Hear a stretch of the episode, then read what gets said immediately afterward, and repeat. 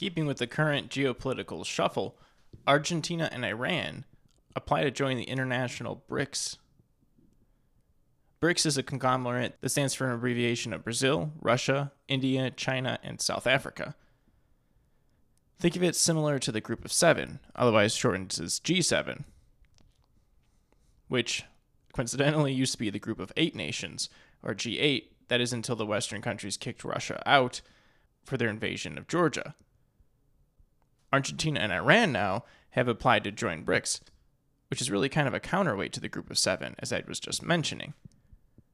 It's meant to be a pseudo economic organization that increases the ties between these countries.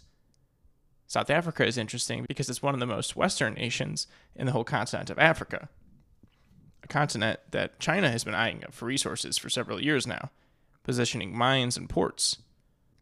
Brazil, of course, is the largest country in South America, another place that China is looking to expand. So, really, having adding Argentina and Iran now adds the Middle East into play, and Argentina expands the further South American threshold.